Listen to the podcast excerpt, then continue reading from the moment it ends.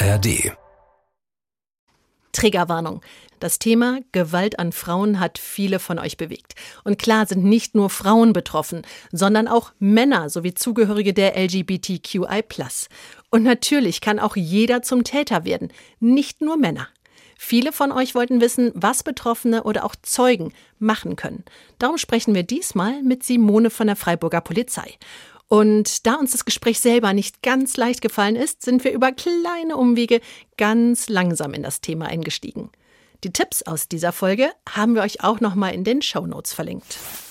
Ihr Lieben, heute wird eine intensive Episode, nachdem wir jetzt schon des Öfteren Folgen hatten, wo wir über Gewalt gegen Frauen gesprochen haben, hat sich eine mutige Polizistin bei uns gemeldet, die sich zu uns an den Tisch getraut hat. Es ist ein super, super schwieriges Thema. Eigentlich eine systemische Leiche, über die wir heute sprechen. Umso beachtenswerter, dass du heute da bist, Simone, und dass wir darüber reden können, um diese Leiche aus dem Keller unserer Gesellschaft vielleicht sichtbar zu machen. Und eins ist ganz wichtig. Jetzt kommt die mutige Polizistin hierher, die versucht, die Dinge richtig zu machen und stellt sich dann irgendwie uns, und das ist ganz, ganz wichtig, dass wir dich, Simone, jetzt nicht unter Generalverdacht oder Generalhaft nehmen für das, was an anderen Stellen falsch läuft. Im Gegenteil, sondern zeigen wollen, dass es gute Leute gibt und dass ja, der Job nicht einfach ist. Also selbst wenn es ein bisschen hart wird, seien es nicht so aus, alles nicht persönlich gemeint. Schauen wir mal, was kommt. Meine Aufgabe ist es, neutral zu ermitteln. Ich kann nicht einfach sagen, ich glaube dir alles, sondern ich muss nachfragen, um meine Neutralität zu wahren. Wir können und dürfen nicht einfach sagen, du hast die Anzeige gemacht, also bist du automatisch das Opfer, zumal es diesen Begriff Opfer bei uns im Strafverfahren nicht gibt. Wir sprechen von Geschädigten, genau, und von Beschuldigten. Der Gangster, der Junkie und die Hure. Ein Podcast von SWR3. Einen wunderschönen guten Tag und herzlich willkommen zu einer neuen Episode GJH. Der Gangster, der Junkie und die Hure hier bei SWR3 und Heieiei, dritte Staffel, Leichen im Keller. Meine Wenigkeit ist der liebe Roman Lemke, 21 Jahre Drogenkonsum. Dass ich mich selber vorstelle, finde ich gerade ein bisschen weird. Ähm, Dass du dich auch als lieb vorstellst. Das fanden wir weird, aber es klingt schön alles. Ja, ich bin voll lieb. Also ich bin quasi der Junkie in der Reihe, in der illustren Reihe und die nette Damenstimme, die ihr gerade gehört habt, das ist Vanina Workout. Ich bin äh, die Domina, die Herrin in der Runde und das Ganze mache ich auch schon seit fast zehn Jahren. Und mir gegenüber sitzt der fabelhafte Maximilian Pollux. Jetzt sagen wir seinen Namen auch mal richtig. Einfach mal zweimal gleich meinen Namen in der Anmo. Sag mal, warum eigentlich fabelhaft? Fabeln sind doch so Tiergeschichten, ne? Max ist doch irgendwie animalisch und tierisch, oder? Sehr. Oink, das oink. macht die. oh oink, oink. genau ähm, so macht das Schwein. genau so macht Oink, oink.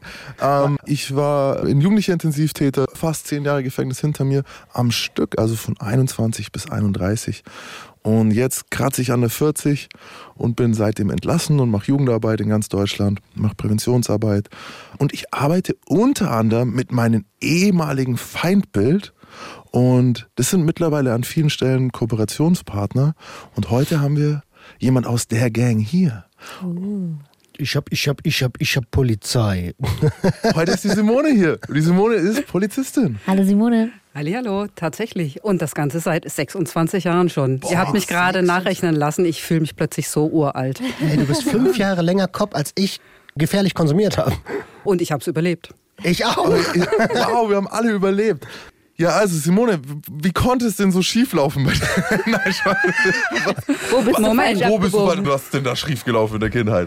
Naja, sagen wir mal so, das Ganze hatte schon auch noch eine andere Vorgeschichte. Ich bin ja nicht sofort ah, Kopf geworden. Das habe ich mir gedacht. Wer wird denn sofort Kopf? Der eine oder andere entscheidet sich wirklich auch direkt dafür und das mit gutem Grund. Mhm.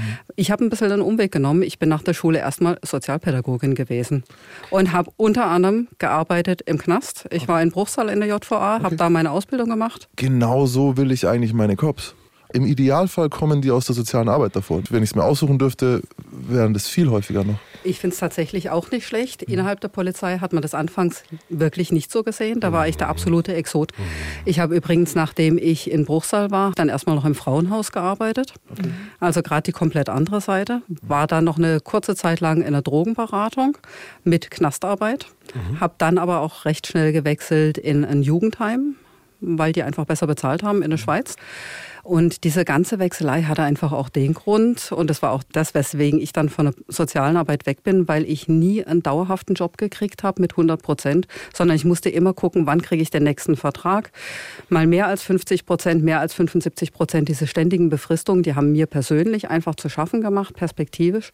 Und dann habe ich mich daran erinnert, hey, ich hatte doch mal noch einen anderen Traumjob gehabt zu Schulzeiten wo ich mich einfach in der Schule nicht getraut habe, mich zu bewerben. Und das war eben Polizei. Und jetzt hast du uns aber auch eine Leiche mitgebracht heute.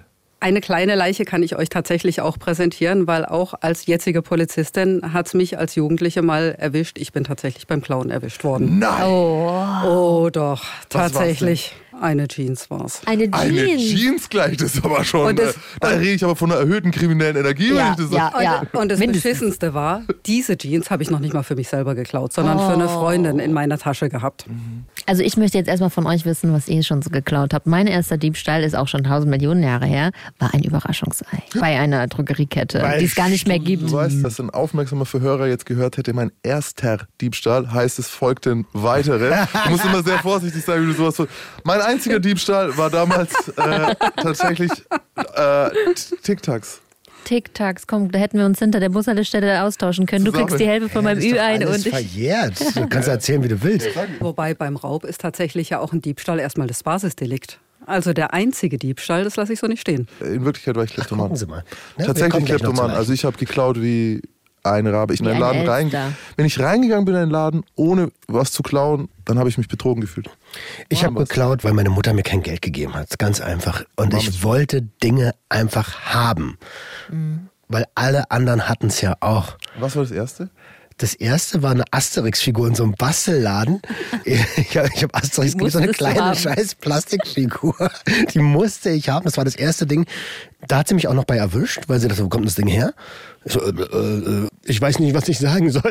Hat sie mich war plötzlich da. Hat sie mich zurückgeschickt. Ich musste mich entschuldigen und äh, danach habe ich mich an die Worte meines Opas erinnert. Du kannst alles machen, aber lass dich nicht erwischen. Und habe mich nicht mehr erwischen lassen. Okay. Oder es auf andere geschoben. Aber eine Jeans ist schon ein großes äh, Produkt äh, oder ein großer Artikel zu klauen, finde ich. Das war ja auch mein Glück, dass ich dann tatsächlich erwischt worden bin. Also ich sehe es für mich tatsächlich als Glück an. Und obwohl ich erst 13 war, bin ich dann tatsächlich auch bei einer Jugendrichterin gelandet, Oh. die mir eine Verwarnung ausgesprochen hat. Also Das ging aber weit. Frag mich nicht, wie das damals war. Auf jeden Fall, ich saß bei ihr im Büro und musste mir eine Standpauke anhören. Aber nicht, es gab keine Verhandlung. Keine Verhandlung in dem? Sinne, sondern es hieß dann Verwarnung, wenn ich mich richtig Weißt du, erinnere. Das, waren clevere Polizisten, die da beteiligt waren. Das waren clever, das, entweder Jugendrichter oder das war ein cleverer Mechanismus, weil die hätten dir gar nichts machen können. Und auch diese Verwarnung war nicht real, sondern es war ein, um dir Eine Lektion. eine Lektion zu erteilen. Ne, das Ding ist, die Anzeige war in der Welt, weil ich war nicht allein gewesen, sondern eben die Freundin, für die die Jeans war, die war daneben und die war 14. Ah, und okay. deswegen wurden wir beide gemeinsam angezeigt und deswegen dieses Verfahren lief und ich war eben mit drin. Aber dir hätte nichts passieren können. Aber sie haben es gut gemacht. Natürlich, das war mir eigentlich auch klar, aber trotzdem. Dir steht in dem Moment der Angstschweiß auf Na der klar. Stirn, das Herz rast und einfach diese Situation aus der Fußgängerzone, aus diesem Jeansladen abgeführt zu werden, zum Streifenwagen. Alle gucken, Schande. Und nur diese 250, 300 Meter zum Polizeirevier hoch und dann der Anruf bei meiner Mutter. Ich hätte im Boden Das versinken können. lebt sich mit der Zeit. Also ich muss sagen, ich bin froh, dass sie es bei mir nicht gelegt hat. und gut. Ich meine, wenn du ja dann selber später Polizistin bist, erinnerst du dich an diese Polizisten noch? Nein, überhaupt Okay. nicht. Ah, krass. Nur noch an dieses Gefühl. Ich bin in deinem Fall jetzt froh, dass du aus der sozialen Arbeit in die Polizei gewechselt bist, weil wie gesagt, das ist ein Wechsel, den ich richtig, richtig gut finde. Aber gleichzeitig hast du damit ja auch eins der großen Probleme der sozialen Arbeit kurz benannt. Das ist einfach Unsicherheit im Job. Es ist auch, sagen wir mal ganz ehrlich, es ist eine scheiß Bezahlung in vielen. Es ist, es ist oft ein, ein Setting, in dem die Leute aufgearbeitet werden mit einem fürchterlichen Stellenschlüssel. Trotzdem kann man sagen, also weil du gerade gesagt hast, dankbar, da kann ich mich gerne anschließen, weil das sind Kompetenzen, Ja. die im Polizeidienst zu der Zeit auf jeden Fall noch komplett gefehlt haben und ich würde sagen, heute immer noch ausbaufähig sind. Es schadet auf jeden Fall nicht, viel soziale Kompetenz im Hintergrund zu haben. Denn tatsächlich die Leute, mit denen ich heute zu tun habe und die Leute, mit denen ich im Bereich soziale Arbeit zu tun hatte, da haben wir so viel Schnittmenge. Mhm. Klar. Ich habe jetzt einfach einen anderen Ansatz und ich kann auch mal sagen, ich habe jetzt keinen Bock mehr, mit dir noch weiter zu reden. Mhm. Was es für mich manchmal auch persönlich ganz angenehm macht. Andererseits habe ich genauso diese wiederholten Kontakte mit immer wieder den gleichen Leuten, wie ich es in der sozialen Arbeit auch hatte. Mhm. Also ich kenne Privatpolizisten, ich kenne aus meinem alten Beruf sehr, sehr viele Polizisten. Und wenn ich mir vorstelle, jetzt kommt eine Sozialtante, noch dazu eine Frau. Also die hat ja überhaupt keine Ahnung. Also ne, jetzt am, am, besten kuscheln wir jetzt mit den Verbrechern. Ich kann mir sehr gut vorstellen, wie gesagt, auch bei der Polizei, wie in vielen anderen Bereichen, beginnt gerade ein Paradigmenwechsel. Es kommen neue Leute, es ändert sich. Man darf mittlerweile auch zu einer Therapie gehen als Polizist, ohne dass einen die Kollegen gleich mhm. wegprangern. Aber mhm. damals war es doch bestimmt. Wie war denn die Stimmung so? Mit dir? Der Anfang war tatsächlich nicht einfach, weil ich war relativ alt schon, als ich angefangen habe. Ich war die Studierte. Mhm. Frau war jetzt nicht so sehr das Thema, aber ich war die Psychotante. Ja, also, Aus Psychotante. Ja, ja, also Ausbildung war tatsächlich kein Spaß. Ich muss auch sagen, ich bin massiv gemobbt worden damals in der Klasse. Grüße gehen raus an all die Kollegen. Das ist auch nichts Seltenes bei Staatsbürgern in Uniform, dass Mobbing in den Systemen herrscht. Ja. Gut, ich hatte mein Ziel vor Augen. Ich wollte den Beruf machen und deswegen habe ich es einfach durchgezogen habe dann eben meinen Weg gefunden. Und vielleicht auch zum Thema Mobbing, ähm, auf gar keinen Fall wegschauen oder im schlimmsten Fall sogar mitlachen, sondern der Mobber soll ja schon so schnell es geht ein Signal bekommen, dass das nicht in Ordnung ist, was er da macht. Also Zivilcourage kann man, glaube ich, in so einem Fall gar nicht genug an den Tag legen. Ist Mobbing eigentlich eine Straftat, ja, ne? Nee, es ist keine eigene Straftat, so. aber es geht eben darum, die Handlungen, die passiert sind, da wäre vielleicht die eine oder andere Beleidigung dabei gewesen. Nicht. Also es ging eher um Kommentare, es ging um Zeichnungen, es ging um ein sich wegdrehen. Mhm. Beispielsweise. Einfach ein scheiß Gefühl für dich. Ja, machen. richtig. Wäre das, weil du gerade gesagt hast, es ist noch kein richtiger Straftatbestand, sollte mal langsam, vielleicht wäre was, wo man noch weiter ja. ausbauen könnte, dass man Mobbing mal klarer definiert. Also die einzelnen Handlungen, die beim Mobbing entstehen, die kannst du ja jetzt schon recht gut ahnden. Mit Nötigung, mit mhm. Beleidigung, mit drohenden Worten.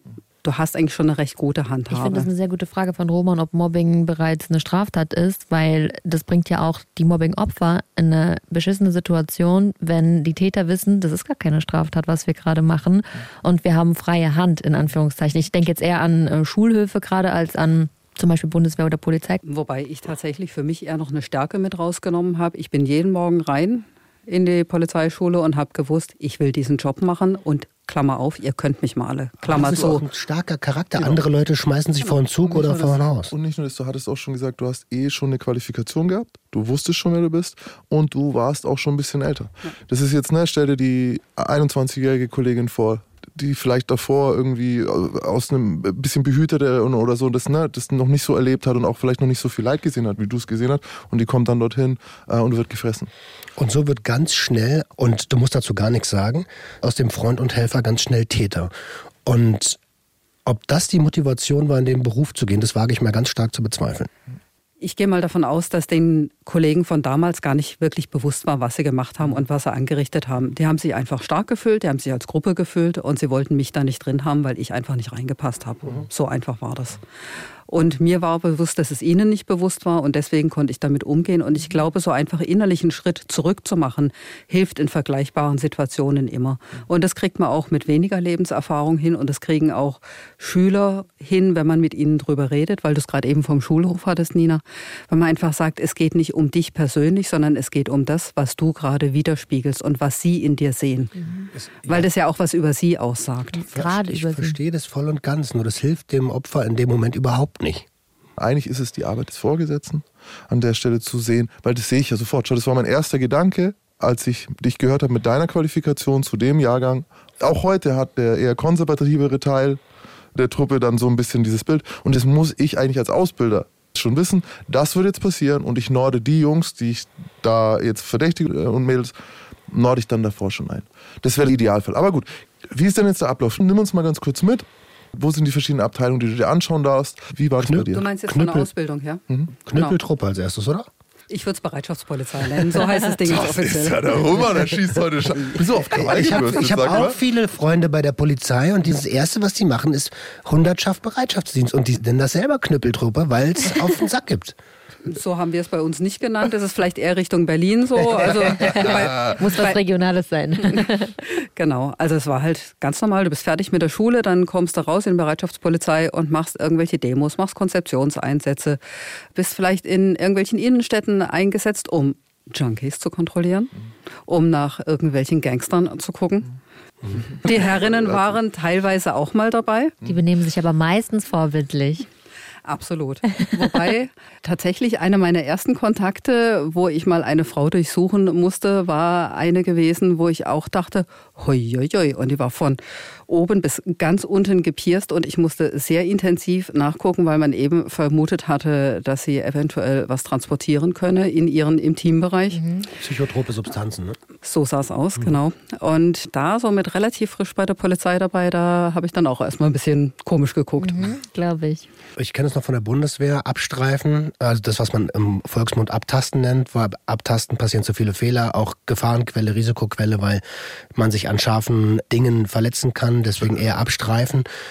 Hättest du dort auch sagen können, hey, wir können uns ja nicht äh, risikofrei den Körper abstreifen und das muss alles mal abgelegt werden vorher? Wäre das eine Option gewesen, zu sagen, hey, nimm doch bitte mal die Piercings raus? Ich taste ständig Frauen ab, die komplett gepierst sind. Ich habe mich noch nie verletzt. Du bist Ich komplett mach gebrochen im Handschuhe Kopf, so. Ähm, ich habe mich noch nie verletzt. Vielleicht so rum, dass auch die Frau natürlich nicht verletzt werden soll, dass das man irgendwo hängen bleibt. Risiko, So, ne? Wenn du dann hier dann, dass du jemand anderen wischst. Aber apropos suchen. Jung, neu bei der Polizei, da gibt's auch öfter mal, das wird was gesucht, das ist meiner Meinung nach eine der wichtigeren Tätigkeiten sogar, ne? dass man ähm, Beweismittel sucht, egal in So. welcher Form. So Geschichten wie Walddurchsuchungen Ja, ja, genau. Was, was Mhm. hast du denn mal, gab's mal was Schräges, was du gefunden hast oder suchen solltest? Das Schrägste, was ich mal suchen sollte, war ein Schädel. Oh, das ist schräg. Oh. Im Sommer auf der Müllkippe. Oh. Da Und war, es passt, dass man einen jungen Polizisten hinschickt. So, das, das ist euer Job. na gut, wir waren irgendwie, ich weiß nicht, was waren wir, 30, 40 Leute oder irgendwie sowas, die dann halt diese Müllkippe durchsucht Oh haben. Und es war halt irgendwie äh, vermutet, dass er irgendwo in einem Müllcontainer abgelegt worden sein könnte.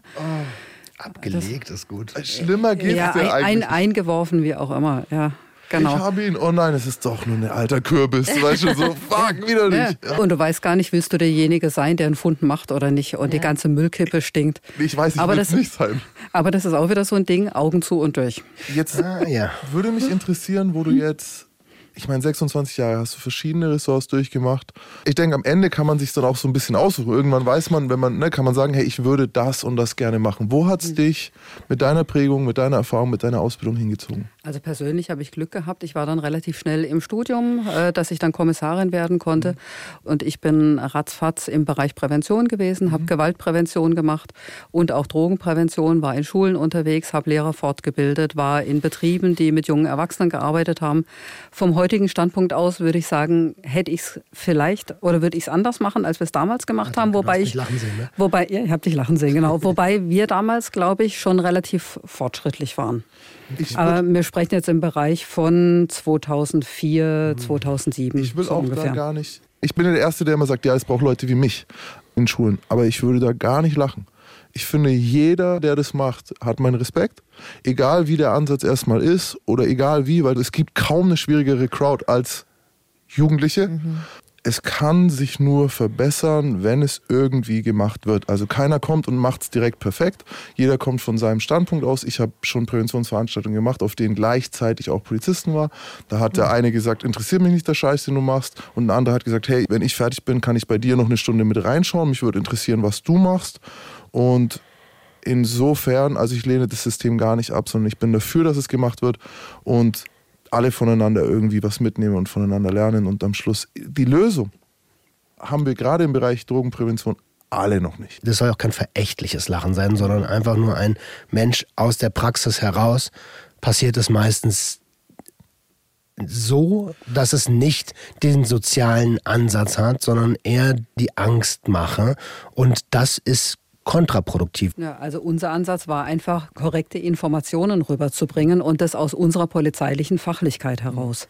Wo fängt das denn an, frage ich mich gerade. Also fragt die Schule nach einem Präventionsprogramm oder sagt die Polizei, wir haben jetzt so und so viel Slots und müssen mal aufklären. Ich frage mich, auch bei dir, Max zum Beispiel, ähm, Normal Bietest du fragen- dich an, oder? Beides ist eine Mischung aus beiden. So viele Slots wie ihr habt, könnt ihr bedienen. Normalerweise fragen die Schulen an.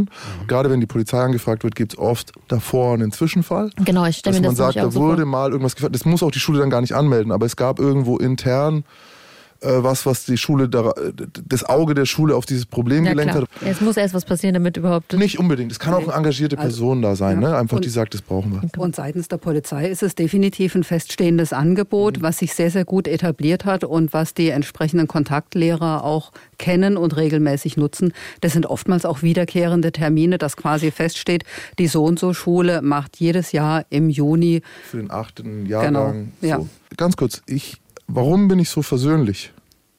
Weil sie Sozialpädagogin ist und irgendwer in der Polizeidienststelle. Und wie gesagt, ne, ich habe mein, mein, mein Thema mit der Polizei ist sehr groß. Ich wollte lange jeden von euch tot sehen. So einen Hass hatte ich. Aber wenn ich höre, stell vor, ich bin Chef und ich überlege, wen ich hinschicke und ich komme auf die Simone. Dann zeigt es schon, dass ich kein Vollarsch sein kann, weil ich könnte auch jemanden schicken, der kein Sozialpädagoge davor. Also der Ansatz zu dieser Versuch, dich zu schicken, ist ja schon ein Gedanke so, ah, ich glaube, die wird es ganz gut machen. Und das ist schon mehr, als ich Wobei ich es auch tatsächlich gar nicht an meiner Person festmachen wird, denn es gibt viel, viel mehr, die einfach gar nicht so böse sind, wie du jetzt Klar. das im Kopf hattest, sondern wenn du einmal offen sein könntest in der Situation, in der du da warst, bist du es natürlich nicht, weil du siehst nur den blöden Kopf, der dir jetzt irgendwie an die Unterhose will. Ne? Aber, Äh, geht, aber, die aber Unterhose geht, ja. ja. Und, wir- und aber sind wir mal Genau, aber tatsächlich haben wir einige Kollegen, die auch noch einen ganz anderen beruflichen Background haben und damit einfach Zusatzqualifikationen für die Arbeit bei der Polizei mitbringen. Aber Aufklärung, ich, ich falle dem einfach kurz ins Wort. Genau. Aufklärung und Prävention kann meines Erachtens nur stattfinden, wenn es eine Vertrauensbasis gibt. Das ist ja in der sozialen Arbeit so, das ist in der Psychologie so. Ohne Vertrauen gibt es kein Zueinander. Und wenn ich jetzt in einer siebten, achten Klasse ähm, Jungs und Mädels sitzen habe, die schon konsumiert haben, die wissen, ey, dafür gibt's Ärger. Und dann kommt ein Polizist oder eine Polizistin, dann kann das Vertrauensverhältnis nicht aufgebaut werden. Deswegen finde ich dieses Coding zwischen Polizei, Erfahrungsexperten, Sozialpädagogen, das ist ein, ein guter Weg. Wie, Robert, wir beide. Ähm, eine Sache, die du dabei vergisst, ist, eine Klasse besteht nicht nur aus Konsumenten. Du hast da 30 Leute und von denen sind drei die, die du jetzt machst und die anderen 27 haben ein Vertrauensverhältnis zur Polizei. Das war genau mein Gedanke gerade gewesen, dass ich gedacht habe, du stärkst nämlich auch diejenigen, die die anderen schon haben kiffen sehen und denken, was sind denn das für Idioten? Was machen die da eigentlich gerade? Ich will ne? das nicht. Und die es nicht schaffen, sich dagegen zu stellen und die plötzlich von uns Argumente bekommen, warum man es nicht machen sollte, wenn man noch nichts drüber weiß. Deswegen Mischung zwischen Erfahrungsexperten und, weil das ist so wirklich so, mir ist, also wenn ich in der Klasse bin, es gibt äh, Leute, bei denen ich erst Vertrauen aufbauen muss. Das ist mir damals auch erst aufgefallen. Ich erreiche mich sofort. Ich sage einfach, ich war zehn Jahre im Knast. Jetzt sind aber die Leute, die gar nicht kriminell waren und, und vielleicht selber schon Richter oder Polizist werden, so, die sind jetzt die, die ich, zu denen ich ein Vertrauen aufbauen muss. Deswegen müssen wir, müssen wir alle dorthin. Ja. Ähm, wir könnten darüber ewig und drei Tage reden. Ich möchte aber gerne dorthin, wo du heute bist, weil das ist ja auch der Grund, wie du heute hier gelandet bist, dass du etwas gehört hast, was hier gesagt wurde im Podcast und dazu möchtest du gerne nochmal Stellung beziehen. genau. Und deswegen, wo arbeitest du denn heute?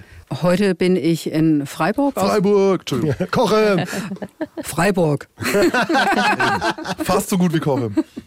Genau. Ich arbeite dort in einer Ermittlungsgruppe, die nennt sich häusliche Gewalt. Und ich bearbeite ausschließlich Straftaten im Zusammenhang mit häuslicher Gewalt. Sehr spannendes Feld, da haben wir jetzt gerade noch gar nicht drüber gesprochen. Ne? Wir waren sehr bei Substanzen und kriminellen Jugendlichen. Aber deswegen bin ich auch froh, dass wir jetzt da mal wegkommen, weil tatsächlich ist es so. Das andere ist alles schon eine ganze Zeit lang her. Und häusliche Gewalt, das ist absolut mein Thema. Das heißt, mein Fachgebiet.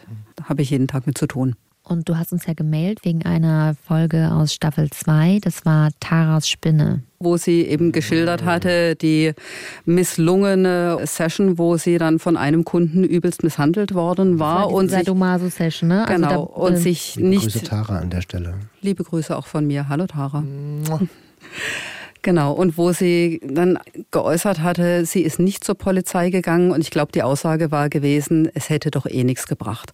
Und da ist es, ich kann es nicht anders sagen, es ist es quasi aus mir rausgebrochen, als ich eine halbwegs ruhige Minute hatte am gleichen Abend, wo ich das gehört hatte, habe ich echt noch eine Mail rausgeschrieben mit Hallo Tara im Betreff und habe dann einfach so mal meinen polizeilichen Standpunkt rübergebracht, warum es sich doch durchaus lohnen kann, eine Anzeige zu machen. Und daraufhin habe ich dann eben die Rückmeldung von euch bekommen, hey, komm doch mal vorbei und erzähl. Hast du die Situation, falls ihr sie nicht mehr im Kopf habt, im Grunde äh, ist es mindestens Körper, ist Nötigung, Körperverletzung, was war es denn? Was wäre es denn der Tatbestand Ich, aus gewesen? meiner Sicht ist es eine Vergewaltigung gewesen. Es war ja eine ähm, Sadomaso-Session, in der das Safe Word, also das sogenannte Codewort für Käsekuchen. Stopp, Käsekuchen. Käsekuchen, genau, nicht respektiert wurde und somit auch Taras Grenze komplett übergangen worden ist. Ja, dann waren wir im Bereich Vergewaltigung, Körperverletzung. Ich weiß vielleicht, ob es auch noch gefährliche Körperverletzung war, ob noch irgendwelche schlagverstärkenden Gegenstände dabei waren. Eine Gerste- so genau habe ich es nicht mehr im Kopf. Okay. Ja. Okay, Ihre Sicht und die Sicht vieler Leute, die aus der Branche sind, wäre gewesen.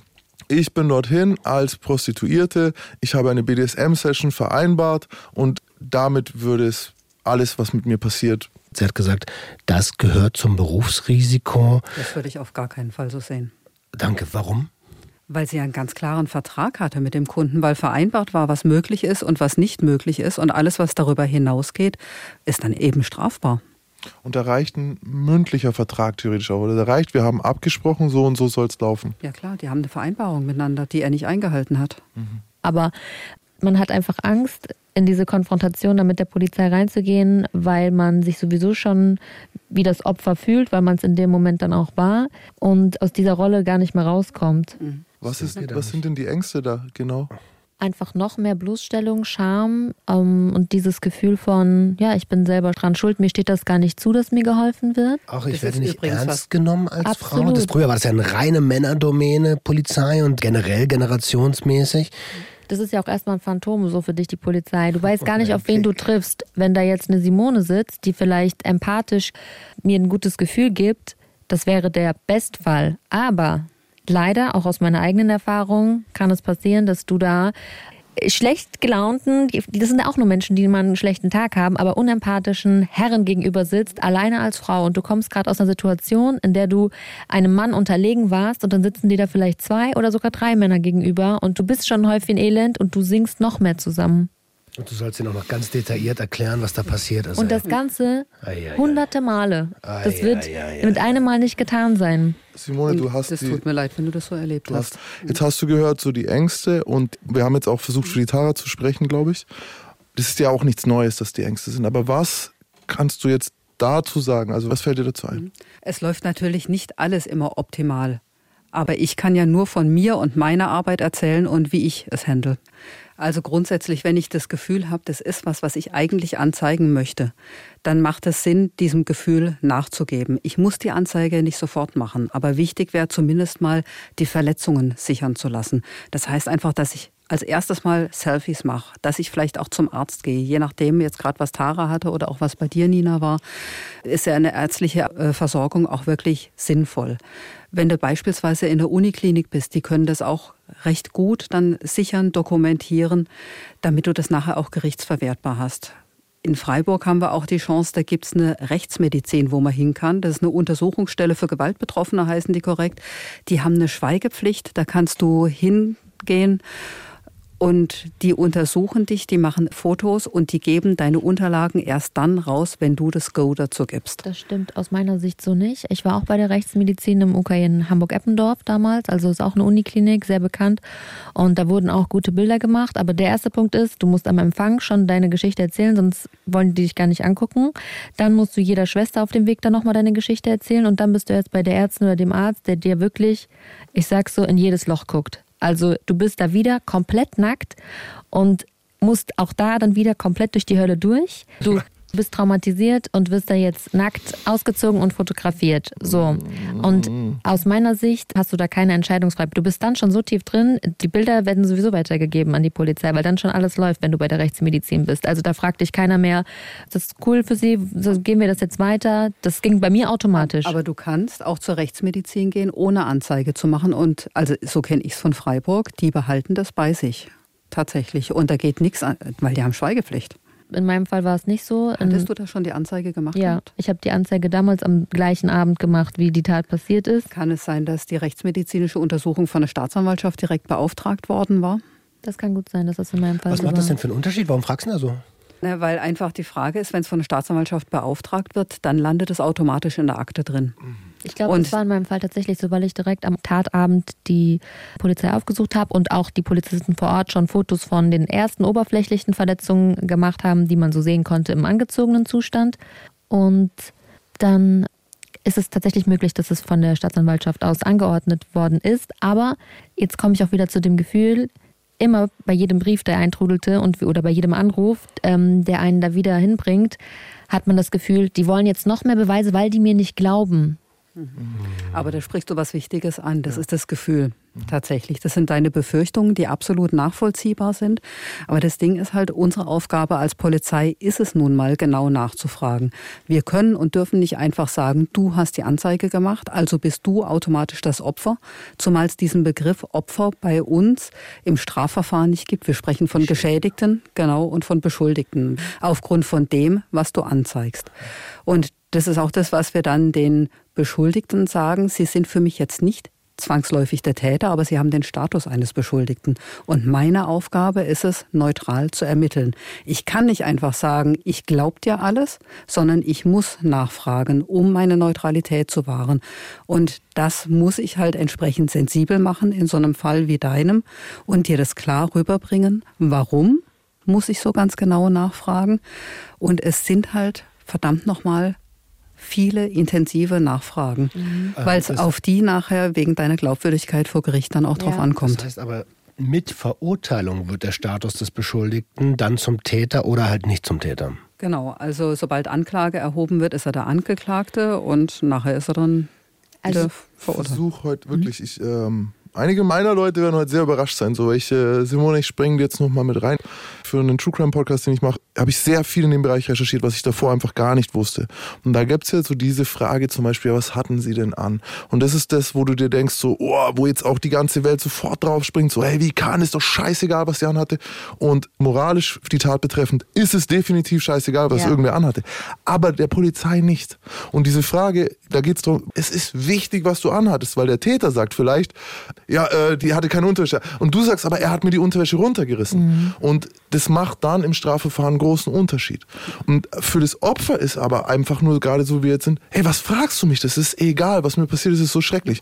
Und wäre da nicht die Lösung, das den Polizisten so beizubringen, dass man das während der Befragung schon erklärt? Und auch, ich verstehe da manchmal so eine Sache immer nicht. Warum in die Richtung muss es so übertrieben korrekt sein und wir müssen ergebnisoffen orientieren und müssen das auch dem klar machen, ja, wir müssen ein Ergebnis. Nee, müssen wir nicht. Wieso können wir denn nicht einfach, wie wir es in allen anderen Bereichen auch machen? Bei mir wurde nie Ergebnis offen. Mir wurde sofort gesagt, ja, wir wissen, wer du bist. Für mich war das ganz wichtig und zwar wurde genauso neutral, wie du es gerade beschrieben hast, Simone, ähm, immer wieder ganz, ganz, ganz explizit nachgefragt und ich dachte, warum glaubt mir denn keiner? Man sieht es doch, ich blute dies, das und beim hundertsten Mal hat erst einer der Polizisten gesagt, ganz ruhig, wir glauben ihnen. Und das hätte viel früher kommen müssen, weil ich habe mich so lange gefühlt wie der Idiot, Befragung für Befragung für Befragung, bis endlich jemand diesen einen Satz gesagt hat, wir glauben ihnen. Aber jetzt haben wir den Profi ja im Haus.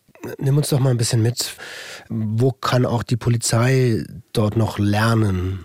Wenn ich was kurz dazu sagen darf, Max und ich sprechen eigentlich gerade über Empathie. Auch wenn das eine neutral zu bewertende Situation ist, aus der professionellen Sicht der Polizei, ist das für den Beschuldigten oder die Geschädigte oder den Geschädigten, wie auch immer, eine hochemotionale Situation. Und da braucht es Empathie, egal wie wichtig die Fakten sind, dass es unter Menschen passiert. Was Und meinst du, warum ich meine Nötigung erst komplett verdrängt habe und nie zur Anzeige gebracht habe? Ja. Ich gehe ganz stark davon aus, dass nach so langer Zeit sowieso, so, ja, wie ist es denn gelaufen? Ey, Das sind 15, 20 Jahre ins Land gegangen. Ich weiß das nicht mehr so genau.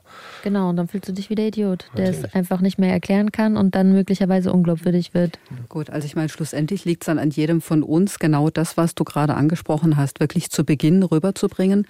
Vielleicht hat es auch jemand direkt zu Beginn gesagt, aber jetzt ohne dich irgendwie blöd anmachen zu wollen, aber es ist nicht angekommen, weil dein Kopf so voll war oder weil so viele Infos gleichzeitig kamen.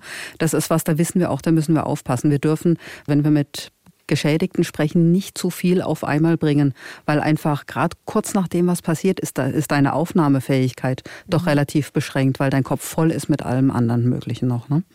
Und deswegen müssen wir manche Sachen auch zweimal, dreimal sagen, bis es wirklich ankommt. Wir meinen aber nicht deinen Kopf, sondern also eines jeden Kopfes. Eines jeden Kopfes, genau. Um, ähm, es ist extrem viel verlangt, Empathie zu zeigen in einem Job, in dem dein Business leid ist. Mhm. Es ist sehr schwierig und es ist, also ich würde tatsächlich jetzt eine Maßnahme wäre, meiner Meinung nach hat in einer möglichen Vergewaltigung, in einer möglichen Nötigung, alles gegen die sexuelle Selbstbestimmung, egal ob bei Mann oder Frau, hat das andere Geschlecht nichts im Vernehmungsraum zu suchen. Und es ist, ich will, wenn mir das jetzt passiert wäre, eine Nötigung, möchte ich dann gerne mit jemandem darüber reden, der genau ich bin.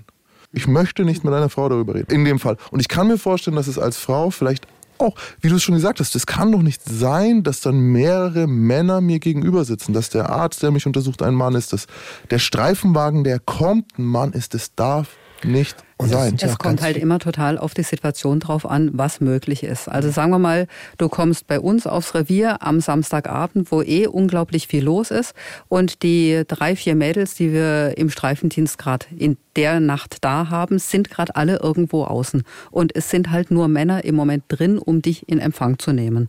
Dann wirst du halt erstmal leider mit Männern sprechen müssen. Auch wenn du sagst, ich möchte gern mit einer Frau sprechen, dann werden sie trotzdem fragen, worum geht's denn? Und dann kann man gucken, dass wir die Frau Frauen dazu holen, wenn sie kommt, verfügbar sind. Da kommt noch ein ganz anderer Aspekt. Und der ist gesellschaftlich ganz, ganz tief verankert, der Glaubenssatz. Wer glaubt denn einem Abhängigen. Wer glaubt denn einer Hure? So das blonden hübschen Mädchen reicht schon, so wenn dass sie nicht irgendwie da also, mitgeflirtet ja, hat. Ja. Ja. Also grundsätzlich, es gibt bei uns ein sogenanntes Legalitätsprinzip. Wir haben jede Straftat zu verfolgen. Das heißt, wenn Nina zu uns kommt und sagt, ich bin misshandelt worden, mir ist das und das passiert, ich habe Verletzungen, dann haben wir das als Körperverletzung zu verfolgen. Da gibt es gar kein Drumrumreden. Da geht es nicht drum, glauben wir es oder nicht im Zweifelsfall, wenn sie sagt, ich mache diese Anzeige und stelle Strafantrag und nachher stellt sich raus, das hat alles nicht gestimmt, dann hat sie die Anzeige an der Backe. Und das sagen wir ihr aber zu Beginn auch, ohne sie dann irgendwie in eine falsche Ecke stellen zu wollen, sondern es ist eine ganz normale rechtliche Information. Ganz genau kommunizieren, ne? weil die ganz klaren rechtlichen Kommunikationen, die Polizisten und Polizistinnen manchmal formulieren, klingen schon sehr pushy, ja. dass der Gegenüber denkt, ach du Scheiße, die glauben mir nicht. Wie hast du es denn wahrgenommen? Auch so, wie Roman gerade sagt. Also natürlich ähm, habe ich versucht auch zu verstehen, dass die Polizei gerade ihren Job machen möchte. Aber für mich war das sehr lange, also bestimmt bis zur vierten, fünften, sechsten Vernehmung auf einem Riesenpräsidium in Hamburg, dieses Gefühl von, die glauben mir nicht und die müssen mir hier immer wieder sagen, dass ich möglicherweise noch eine Strafe kriege dafür, dass ich hier sitze. Mhm, mhm, mhm. Und in meinem Fall ist auch sehr viel in Anführungszeichen schief gegangen. Also mir ist klar, dass ich am ersten Abend, während ich quasi gerade aus dem Tatmoment rauskomme und Anzeige stellen möchte, nicht meinen Wunsch äußern kann, mit wem ich jetzt spreche. Dass ich da auf Männer treffe, okay. Aber später bei geplanten Terminen, die dann teilweise aufgenommen und sogar gefilmt wurden, da hat mich dann auch ein Polizeikollege gepackt und wollte die Situation mit mir nachstellen, die mir passiert ist, bis ich da komplett zusammengebrochen bin und die einzige Frau im Raum, die Praktikantin, gesagt hat, stopp, wir brechen hier ab, das müssen wir anders machen. Der Kollege war eigentlich nett, aber der hat nicht gesehen, das war ein erwachsener Mann natürlich, ne? der hat nicht gesehen, dass es für mich gerade mindestens so schlimm ist wie die Tat selber. Das Simone, Augenbrauen hoch. Wie, was, was, was macht das mit dir, wenn du das hörst? Es tut mir echt unglaublich leid für Nina. Mir kam gerade noch eine Frage. Warst du denn alleine gewesen, als du die Anzeige gemacht hast und bei den Vernehmungen? Denn es gibt ja grundsätzlich auch die Möglichkeit, jemanden mitzunehmen. Ich habe jemanden mitgenommen, der durfte natürlich nicht mit rein. Also der hat mich da nur hingebracht Mhm. Und also es wurde darauf hingewiesen, dass diese Person nicht mit rein darf. Okay. Also es gibt grundsätzlich die Möglichkeit, auch eine Person seines Vertrauens mitzunehmen, auch zu einer Vernehmung, wenn du sagst, ich brauche jemanden, der mich stützt. Und es gibt, ich weiß jetzt nicht, wie lange es bei dir her ist, aber es gibt mittlerweile seit einigen Jahren auch äh, sogenannte psychosoziale Prozessbegleiter. Die kann ich zu jedem Zeitpunkt eines Strafverfahrens beantragen und dann kommen die mit mir mit und sind mir als Stütze auch dabei. Ist das Oder du könntest auch einen Anwalt mitnehmen, einfach auch als Info für alle anderen potenziell Genau, Geschädigten. Das ist wirklich, das ist wichtig. Also Simone, erstmal Respekt, dass du hier bist. Ich sehe, dass es dir nicht leicht fällt, das zu hören und du wirst jetzt auch so ein bisschen stellvertretend für die Scheiße, die andere Ja. äh, Kollegen machen, mit reingezogen. Andererseits hast du auch eine Gang gewählt und dann muss man auch für die ganze Sache, die die Gang macht, äh, mit gerade stehen. Das geht jedem anderen auch so. Trotzdem ist es wichtig, ich will jetzt gar nicht darüber hinweggehen, so, ja, das, da kommt man in dem Moment nicht drauf. Es ist wichtig. Leute, ihr habt diese Möglichkeit und selbst wenn ihr in, vielleicht fällt es euch ja doch ein. Also, ihr habt es gerade gehört, psychosoziale Prozessbegleitung. Drauf bestehen, dass die beste Freundin mit rein darf, wenn euch das äh, nützt oder die Mutter oder die, oder, was es ja auch oft nicht leicht macht. Wen nimmst du mit rein? Vor der Mutter willst du es vielleicht nicht nochmal erzählen. Vielleicht hat jemand auch keinen. Aber es gibt die Möglichkeit, vielleicht einen Anwalt eures Vertrauens mit reinnehmen. Ähm, wie die Kosten danach, wenn ihr Recht bekommt, kriegt der Täter drauf. Aber es ist ein Impulsding, ne? das muss man lernen. Genau, und das sagen können wir nur immer wieder sagen, auch egal in welchem Bereich. Es geht einfach um Sensibilisieren. Ist es nicht auch Aufgabe des Profis, des Polizisten zu erkennen, ey, hier ist Bedarf, wir schalten jemanden dazu, anstatt den Papierkram zu sehen, den Mehraufwand zu sehen, wo man eh, ja, ich weiß, du zuckst jetzt wieder mit dem Auge, aber in der Praxis läuft's anders. Also so viel mehr Aufwand ist es ja gar nicht. Im Zweifelsfall muss ich halt einen zweiten Vernehmungstermin ausmachen und es dauert dann ein bisschen. Dann habe ich die Akte etwas länger liegen. Aber ich habe dafür dann eine Aussage, die deutlich besser ist, weil die Geschädigte wesentlich entspannter ist, sich besser verstanden fühlt und einfach eine vernünftige Aussage machen kann und mir eben nicht zusammenbricht. Wisst ihr, was mir gerade wichtig ist? Das ist, geht mir schon die ganze Episode durch den Kopf. Wir reden jetzt heute, aber auch weil Simone natürlich Expertin ist im Bereich häusliche Gewalt, aber wir reden oft über Gewalt an Frauen. Natürlich gibt es auch ganz viel Gewalt an anderen Menschen, die eine andere sexuelle Identität haben. Ich möchte nur sagen, bitte äh, fühlt euch nicht vergessen. Vielleicht kann die Polizistin an der Stelle noch was geeigneteres sagen als ich. Ja, absolut. Also wir haben jetzt heute tatsächlich sehr viel von Frauen gesprochen als Opfer häuslicher Gewalt, aber wir haben auch unglaublich viele Männer. Unglaublich viele. Das heißt, wir sind im Bereich 25 Prozent ungefähr äh, Männer als Geschädigte, als Opfer. Zum Teil sind es wechselseitige Geschichten, zum Teil aber eben auch, wo nur die Männer Opfer sind. Und gerade die tun sich unglaublich schwer, eine Anzeige zu machen, weil sie eben nicht als die Loser dastehen wollen, weil sie noch viel mehr Angst haben, dass ihnen nicht geglaubt wird. Und dann kommt einer zu uns und denkt, dass wir ihn verurteilen würden. Wie kann es denn sein, dass du dich verprügeln lässt? Das kann doch nicht sein, dass die dich so niedermacht und dich das so dermaßen mitnimmt. Also diese Erwartungshaltung ist da gegenüber der Polizei. Und, weil du sagst, verschiedene sexuelle Orientierung, da ist bei uns alles dabei. Der komplette Regenbogen. Und wenn wir gerade darüber geredet haben, wie das eigentlich ein weibliches Opfer, eine weibliche Geschädigte, einen weiblichen Ansprechpartner bräuchte, wie schwer wird es dann erst bei Trans...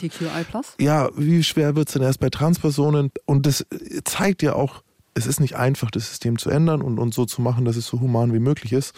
Also auch da, meldet euch, werdet ehrenamtlich. Diese Prozessbegleitungsgeschichten, da gibt es ja, sei es der Weiße Ring, sei es andere Organisationen, da kann man sich ja melden und sagen, hey, ich habe, glaube ich, Verständnis. Ich bin, glaube ich, jemand, der damit reingehen kann. Vielleicht hat jemand keine beste Freundin, der einen begleiten kann. Wie auch immer.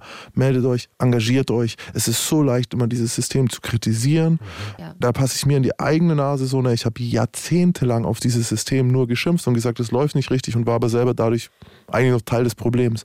Engagiert euch. Sehr guter Punkt. Das ist es. Engagiert euch, helft, beschweren wir uns nicht, ändern wir es. Und das ist, sorry, dass ich das jetzt, das ist meine Perspektive. Dieser Appell geht auch an die mit 50er und älteren Menschen unserer Gesellschaft raus, die sehr, sehr, sehr, sehr gerne viel meckern und glauben, selbst nicht mehr aktiv sein zu können. Das stimmt einfach nicht. Ihr könnt auch noch was verändern. Und gerade da in dem Altersbereich finde ich es auch wichtig, denn ähm, Gewalt kennt ja kein Alter und auch kein Geschlecht. Und ich kann mir auch vorstellen, dass genauso wie zum Beispiel bei meinen Sklaven keiner offen darüber sprechen kann, dass er gerne ein Sklave ist, es für einen Mann auch sehr schwierig ist, mit anderen darüber zu sprechen, weil man vor anderen Männern als Mann auch nicht äh, sich schwach geben oder schwach zeigen möchte. Und auch da wäre das super wichtig, auf den Dienststellen empathische 50 plus ähm, Beamte zu haben, die auch mit Männern dann eben genauso sensibel umgehen, wie ich es mir als Frau wünsche. Es geht ja nicht nur um möchte.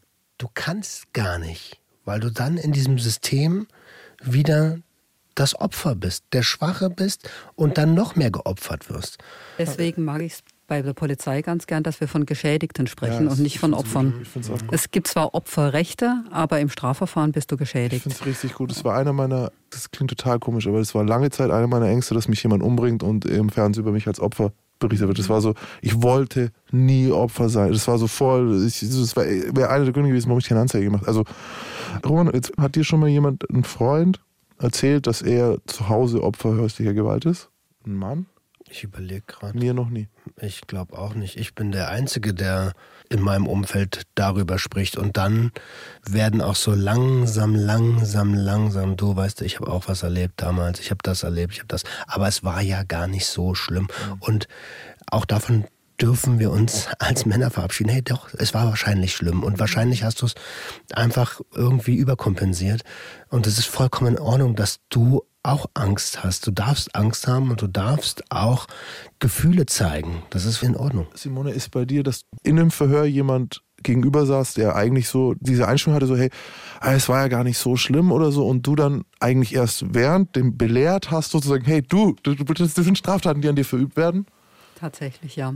Also konkret habe ich einen Fall im Kopf, wo ich sage jetzt einfach mal neutral, der Mensch gesagt hat, das war doch nur eine Ohrfeige, eine Ohrfeige ist doch kein Schlagen. Wo ich schier vom Stuhl gefallen bin. Und das war dort einfach die grundsätzliche Einstellung, erst wenn ich richtig verprügelt werde, erst wenn ich richtig blaue Flecken habe, dann ist es ein Schlagen, eine Ohrfeige noch nicht. Und wo wir da wirklich auch erstmal unsere Rechtsordnung erklären mussten. Ich glaube, damit können sich gerade so viele draußen identifizieren. Dieser Satz, ich habe schon sehr oft gehört. Da werde ich aggressiv, wenn ich das höre, ey. Ja, aber es ist eine der Fragen, die ich mit den Kindern bespreche. Was ist Gewalt? Und dann bringe ich Beispiele und es geht oft mit einer Ohrfeige noch nicht los. Also schubsen überhaupt nicht.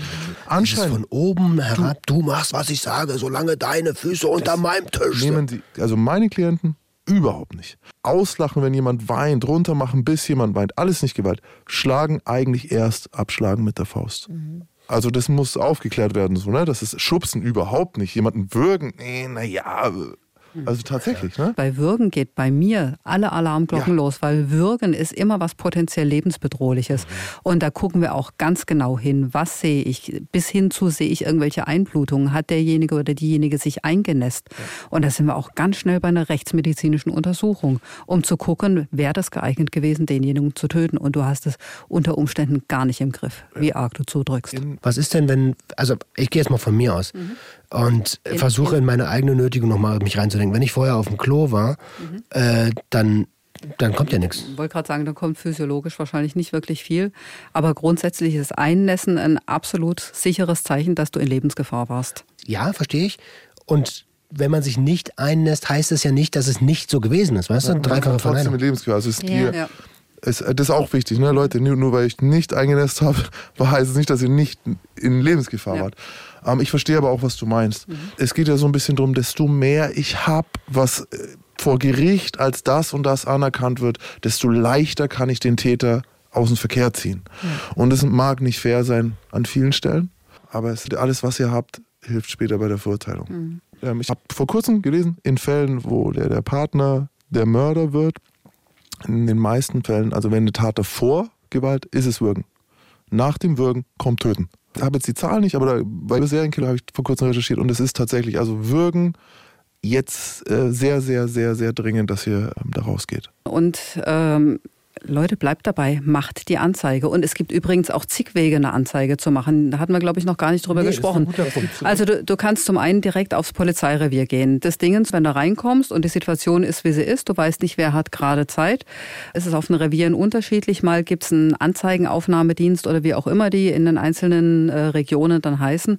Und du hast spezielle Leute, die sich die Zeit nehmen können. Unter Umständen ist aber auch der Streifendienst, die halt gerade von irgendeinem anderen Einsatz kommen, eigentlich gerade schnell was essen wollten, weil sie wissen, sie müssen nachher wieder raus zum nächsten Ding. Und dann kommst du zwischen rein und dann ist es menschlich zumindest auch ein Stück weit nachvollziehbar, wenn die gerade nicht so ruhig, empathisch sind und auch gedanklich noch in ein paar Fällen. Ich will es nicht entschuldigen, aber es geht einfach so um dieses Dann ist das System scheiße, muss verbessert werden. Ja. Aber was gibt es denn noch für genau, Möglichkeiten? Die anderen Möglichkeiten, also du kannst eine Online-Anzeige über die Internetwache der Polizei machen und dann meldet sich jemand bei dir.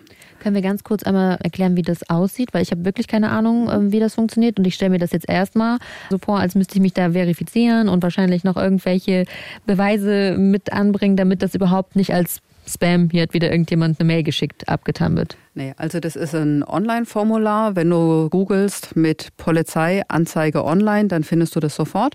Du musst deinen Namen eingeben, du bekommst die Belehrung nach StPO, also Strafprozessordnung, dass du entsprechend der Wahrheit deine Angaben machen musst, wirst hingewiesen auf ein eventuelles Zeugnisverweigerungsrecht, also das sind entsprechende Klicks, die du setzen kannst. Und dann schilderst du, was du anzeigen willst und warum, einfach ein Kurzsachverhalt und deine Erreichbarkeit, Telefonnummer, E-Mail-Adresse. Das geht bei uns zentral rein und wird dann weitergegeben an die örtlich zuständige Polizeidienststelle. Das heißt, da geht es nach dem Tatort und dort, wo der Tatort war, bekommt es jemand zugeteilt und meldet sich sehr zeitnah bei dir. Das war zum Beispiel wichtig, Leute, und das könnt ihr auch mal, äh, wirklich, es geht uns ja um. Ey, warum machen wir die Folge heute? Simone weiß selber, dass nicht alles perfekt läuft. Wir alle wissen, dass nicht alles perfekt läuft. Ähm, es geht darum, Situationen zu verbessern. Es geht darum, euch Mut zu machen, wenn euch Unrecht getan wurde in diesem Bereich. Ich habe in einem Livestream einfach nur gefragt, wie sind eure Erfahrungen? Innerhalb von Minuten hatte ich 30, 40 Nachrichten von Frauen, die auf verschiedenste Arten genau das wiederholt haben. Da können wir nichts machen, es muss erst was passieren, es ist ja noch nichts passiert, jetzt stellen Sie sich doch nicht so an, fühlen Sie sich doch mal geschmeichelt, Sie Oh sind ja mein auch, Sie sehen ja auch toll aus. Es ist ja okay, nee, da wurde gerade, da, da geht dir gerade der, der Hut hoch. Da ging mir gerade echt der Hut hoch. Was kann man Tatsächlich. tun? Und jetzt ist aber, wir, wir wollen jetzt auch das gar nicht aufreißen. Wenn du es in deinem Bereich so handelst, wenn du jetzt das sehen würdest, dass ein Kollege sich so oder so verhält, würdest du ja auch eingreifen. Also insbesondere, wenn ich sehe, wie es Geschädigten damit geht. ja.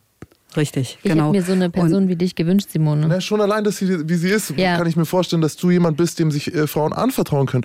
Wir haben das Problem, dass wir Geschichten wie von der Tara und von der Nina erzählen und von vielen anderen Frauen, dass vielleicht andere Frauen dann denken, ja, okay, das gebe ich mir auf gar keinen Fall. Und das wollen wir aber eigentlich nicht. Wir haben die Realität damit zwar dargelegt, aber wir wollen das ändern. Und das heißt, wir brauchen euch. Es gibt noch viele, und es klingt jetzt scheiße, aber die durch diesen Mist durchgehen müssen, damit es besser wird. Wir wollen aber auch sensibilisieren und zwar die Staatsbürger in Uniform zu mehr Empathie. Ey, das ist für dich ein Mittagessen, was wir gerade die Situation hatten. Für dich ist das ein Mittagessen. Auf der anderen Seite sitzt ein Leben, was gerade vielleicht nachhaltig geschädigt wurde. Die äh, Option mit der Online-Anzeige finde ich persönlich super. Hätte es das zu meiner, das ist jetzt acht Jahre her ungefähr, hätte es das damals gegeben oder hätte ich davon gewusst, dann hätte ich diese Option gerne in Anspruch genommen. In meinem Fall war es zwar auch gut, dass ich da direkt vor Ort hingegangen bin, weil die Polizei schon die ersten Beweise sichern konnte, aber ich glaube, für viele Betroffene ist es erstmal angenehmer, zu Hause anzukommen, wenn es die Möglichkeit gibt, wenn sie nicht so schwer verletzt sind zum Beispiel, dass sie tatsächlich noch eine Nacht zu Hause bleiben können und nicht direkt ins Krankenhaus müssen und dann in Ruhe das einmal am Laptop niederschreiben und sich dann jemand meldet, der auch wirklich die Qualifikation hat, sich diesem Fall anzunehmen mit Empathie und auch mit ein bisschen Feingefühl für diese Individualität. Es gibt übrigens noch weitere Möglichkeiten, wie du eine Anzeige machen kannst. Dass man beispielsweise über eine Beratungsstelle geht. Also wenn du beispielsweise nach einem sexuellen Übergriff oder jetzt im Bereich häusliche Gewalt mit der Frauenberatungsstelle Kontakt hast, weil du einfach jemanden brauchst, der dich, der einfach da noch fachlich drauf guckt, der dich persönlich unterstützt und dir dann den Impuls bringt, Mensch, das wäre was, dass du damit zur Polizei gehst, dann können die auch begleiten und haben auch die direkten Kontakte und können einen Termin für dich ausmachen. Vielleicht wissen sie sogar, wer der Kollege ist oder die, also die Kollegin, die dir am besten äh, zutrifft. Was ich mich frage, ist, was ist, wenn jetzt, okay, man hat manchmal ein Gefühl, aber was ist, wenn der Täter zuerst kommt und die Anzeige macht und sagt, ey, da war eine Verrückte, die hat mich hier gekratzt, siehst du, ich habe hier sogar noch einen Kratzer und die hat gesagt, sie sagt, äh, ich zeig dich an wegen Vergewaltigung und so. Ja, dann nehmen wir diese Anzeige ganz genauso auf, wie wenn Nina zuerst gekommen wäre und wissen das entsprechend einzuordnen. Denn solche Fälle, die haben wir regelmäßig. Dass jemand sagt, ich bin das Opfer und erwartet von uns, dass wir ihm das so abnehmen und damit dann in dem Fall aus Nina automatisch die Täterin machen. Also der, der Ablauf ist ja dann derselbe, ne? Der, das muss aufgenommen werden, es geht an dieselben Stellen, es würde ja ähnlich, aber gibt es dann sowas wie ein Vermerk von dir, dass du sagst, laut meiner Polizei, laut meiner Erfahrung ist das. Wie, wie, wie geht's weiter? Wo wird dann der Unterschied gemacht zwischen den zwei? Gibt es einen Unterschied? Also es kommt tatsächlich auf den Einzelfall drauf an. Wie kommt er an? Bei wem kommt er an? In welcher Situation? Was für Kratzer hat er? Wenn tatsächlich Kratzer da sind, dann werden die fotografiert. Er wird natürlich vernommen, in dem Fall als Geschädigter. Und wenn Nina dann nachher sagt, Moment, das Ganze war anders, er war derjenige, der mich zuerst angegriffen hat, dann bekommt er im Strafverfahren eine neue Rolle und wird auch Beschuldigter, wird neu belehrt als Beschuldigter. Und dann geht's da weiter. Aber meine Frage war eher, du mit 26 Jahren Erfahrung, kannst du dann da in dem Moment auch mitlenken, weil es geht dann an die Staatsanwaltschaft, kannst du dann auch sagen, ähm, ey, ne, der hat das und das formuliert, so und so sieht's, also, ne, weil es machst du ja bei jedem anderen, wird es ja auch gemacht. Also wenn ich gesagt habe, nö, ich habe den noch nie Drogen verkauft und der, der, der, Polizist glaubt mir nicht, dann schreibt er dazu auch so, ey, ja. der sagt, er hat ihm die Drogen verkauft, aber der hat ihm Drogen verkauft. Genau. Also im Endeffekt ist es so, ich lege zwei Anzeigen gebündelt an die Staatsanwaltschaft vor und da ist ein Schlussbericht mit dran, wo ich natürlich auch meinen eigenen Eindruck und das Ermittlungsergebnis zusammenfasse. Mhm. Und wenn das, was er vorgebracht hat, absolut nicht plausibel ist, dann wird das da auch so drin stehen. Mhm. Wobei die schlussendliche Bewertung liegt natürlich bei der Justiz. Aber du sagst schon auch, als ich gebe meinen eigenen Eindruck wieder. Okay. Mhm. Genau. Und da spielt auch eine Rolle, ob es eine Vorgeschichte gibt in der Akte, ob du schon was finden kannst zum Beispiel. Also wenn jemand sagt, ich bin der friedlichste Mensch überhaupt und seine Historie sagt was anderes, nämlich dass er entsprechend Verurteilungen drin hat, dann wird das natürlich auch so entsprechend vermerkt. Also eine Sache ist ja, wir befinden uns gerade in der Zeit des Umbruchs, dass Vergewaltigung in der Ehe ein Straftatbestand ist. Das ist alles noch gar nicht so lange her. Überhaupt als für mich als Täter im Bereich ja, organisierter Kriminalität, war das immer erstaunlich, was für Ressourcen und was für ein Kaliber an Polizisten aufgewendet wird, um mich als Drogendealer zu stoppen. Mhm. Und gleichzeitig sehe ich in der Zeit, in der ich in U-Haft bin und auf meinen Prozess warte, sehe ich Sexualstraftäter reingehen, wieder entlassen werden, wiederkommen, wieder entlassen werden mit einer Bewährungsstrafe. Und ich habe noch nicht mal meine Verhandlung gehabt, weil ich zweieinhalb Jahre in U-Haft war. Und das zeigt ja irgendwie auch ein bisschen die Gewichtung, die die Gesellschaft, die der Staat, die die Justiz Straftaten gegen die sexuelle Selbstbestimmung und anderen kriminellen Handlungen mhm. ja, äh, anlegt, welchen Maßstab man ansetzt. Wie empfindest du das? Weil du kannst mir jetzt nicht sagen, dass es nicht so ist. Nee. Ne, sondern das ist Fakt.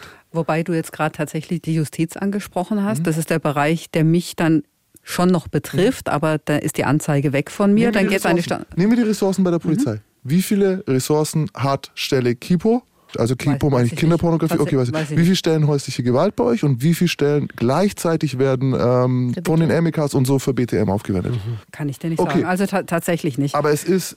Wobei wir dann echt auch in einem politischen Bereich drin wären. Da, also, genau, und, das ist nicht deine Schuld. Nee, genau. also da, das muss man nämlich auch mal dazu sagen. Die Polizei ist ausführendes Organ und genau. muss das machen, was der Dienstherr, also Deutschland oder der Bundesjustizminister also bei uns Landesinnenminister ist Landesinnenminister so nach unten weitergibt. So, da habt ihr einfach Folge zu leisten als Staatsbürger in Uniform, wenn der Befehl nicht gegen geltendes Recht verstößt. Ich finde, es läuft falsch. Ich auch. Und ja. ich finde, es läuft falsch. Und ich war in den Kripos ja gesessen. So, ich sitze ja da und ich sehe da ein Büro irgendwie äh, mit, mit zwei Leuten und dem anderen sehe ich 20. Also ich bin vielleicht auch nicht die Beste, weil in meinem Fall viel schief gelaufen ist, aber vielleicht kannst du mir erklären, warum es trotzdem gut war, dass ich das zur Anzeige gebracht habe und durchgezogen habe bis zu einer Verurteilung des dann später Täters. Also zum einen finde ich es toll, dass du es nicht einfach hingenommen hast, nicht geschluckt hast, sondern selber in die Handlung gegangen bist. In Bezug auf den Täter, er kriegt ein ganz klares Stoppsignal gezeigt. Er hat es nicht geschafft, dir so Angst zu machen, dass du die Schnauze hältst, sondern du stehst auf und du stehst für deine Rechte ein. Das finde ich einfach unglaublich wichtig. Und das Ding ist, er bleibt bei uns ja auch gespeichert. Und wenn weitere Anzeigen kommen wegen vergleichbarem Verhalten, dann werden wir da entsprechend auch drauf gucken. Und dann weiß die Justiz das auch entsprechend einzuschätzen, dass es kein einmaliger Fall war, sondern dass er vielleicht grundsätzlich ein Gewaltproblem hat oder Gewalt in Kombination mit Alkohol oder BTM. Es ist ein unglaublich emotionales Thema. Es ist so ein schwieriges Thema. Was mich jetzt interessieren würde, Hast du Fälle aus der Praxis, die dir dann auch mal Mut machen oder mal Kraft machen und wo du sagst, hey, hier war die Anzeige genau das, was ein Leben besser gemacht hat im ja, was Absolut. ja? Sonst würde ich diesen Job ja überhaupt gar nicht mehr machen können und wollen. Mhm. Es ist ja nicht so, dass alles nur Scheiße ist und Scheiße läuft, sondern wir kriegen immer wieder die Rückmeldungen von Leuten, die uns quasi rückspiegeln, es war gut, dass ich bei euch war, dass ich es durchgezogen habe, selbst wenn nachher vielleicht gar keine Verurteilung rauskam, sondern nur eine Geldstrafe oder sogar nur eine Auflage äh, vom Gericht oder auch manchmal sogar das Verfahren eingestellt wurde, aber dass im Prinzip die Anzeige als Warnschuss gereicht hat, um eine Veränderung in Gang zu setzen. Dass sie es schaffen, sich endlich zu trennen, was sie nicht geschafft haben. Oder aber, dass sie es schaffen, eine bessere Kommunikation miteinander hinzukriegen. Dass beispielsweise Probleme, die da sind, angegangen werden Thema Alkohol, Thema Substanzmissbrauch. Oder aber, dass auch beispielsweise ein Anti-Gewalt-Training gemacht wird, weil es als Auflage gegeben wurde, zum Beispiel. Also, dass und, auch mal jemand von draußen zum Beispiel auf diese Beziehung schaut und sagt, hey, das, was hier bei euch passiert, ist nicht okay. Genau, mhm. richtig. Wir schalten ja beispielsweise auch regelmäßig die Jugendämter mit ein. Da hatten wir noch gar nicht drüber gesprochen. Kinder, die natürlich oft betroffen sind bei häuslicher Gewalt und die auf jeden Fall geschützt werden müssen. Und auch gerade so eine Intervention vom Jugendamt, wenn es dann heißt, okay, wir machen jetzt die und die Vereinbarung, die können durchaus was bringen. Mhm. Wie können wir mehr Leute zu euch bringen? Die Bewerbungsverfahren sind offen und es muss nicht unbedingt ein sozialer Beruf sein als Background. Es kann einfach auch so diese Einstellung sein. Menschen mögen. Ja. Es hilft auf jeden Fall, um mit Menschen zu arbeiten. Bring und darum geht es ja bei uns schlussendlich. Bitte eine Grundempathie mit. Also Leute, die helfen wollen. Leute, die das aktuelle Jetzt verändern wollen zu etwas Besserem, was wir ja dringend brauchen. Ja, und die sich auch ihrer Verantwortung bewusst sind, weil Max hat eben zu Beginn gefragt, ähm, ob Simone sich an die Polizisten von ihrem Diebstahl ganz, ganz, ganz früher erinnern kann. Und sie konnte sich nicht mehr daran erinnern. Für mich ist es aber so, ich weiß noch ganz genau, wie die Polizisten aussehen, mit denen ich zu tun hatte in meinem Leben. Bei Simones kleiner Leiche lief das ja eigentlich super vorbildlich.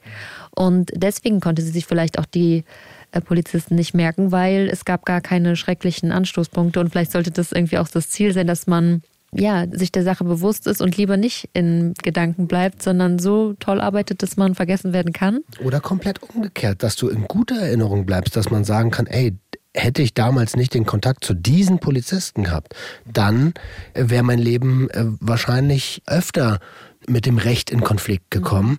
Danke.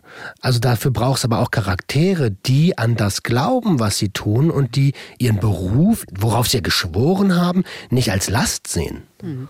Du hast ja auch gerade zu Recht gesagt, wir haben einen Eid geleistet mhm. und dem fühle ich mich absolut verpflichtet. Und für mich ist es auch nicht nur, dass wir Polizisten brauchen, die helfen wollen. Ich würde gar nicht so sehr den Fokus aufs Helfen setzen, sondern Recht und Gesetz durchzusetzen. Auf eine empathische Art und Weise, dass jeder zu seinem Recht kommt. Wie gesagt, schwieriges Thema, so wie man es richtig macht oder so, aber gibt es Fortbildungen, wie man mit Opfern von häuslicher Gewalt umgeht? Weil es gibt ja Sicherheitsaspekte ja. für euch. Wie geht man in so eine Wohnung rein? Ja. Einsätze von häuslicher Gewalt, übrigens die gefährlichsten Einsätze, die Polizisten machen ja, müssen. Am meisten. Was Wichtiges an. Vielleicht kannst du dazu eins versetzen. Fangen wir ganz kurz an mit dem, wo ich hin wollte. Und dann, also zuerst dieses, gibt es ja, Empathieschulungen genau. auf Deutsch. Also. Okay, nee, also es gibt Schulungen in Bezug auf häusliche Gewalt. Ich kann natürlich nur für Baden-Württemberg jetzt mhm. konkret sprechen. Polizei ist Ländersache.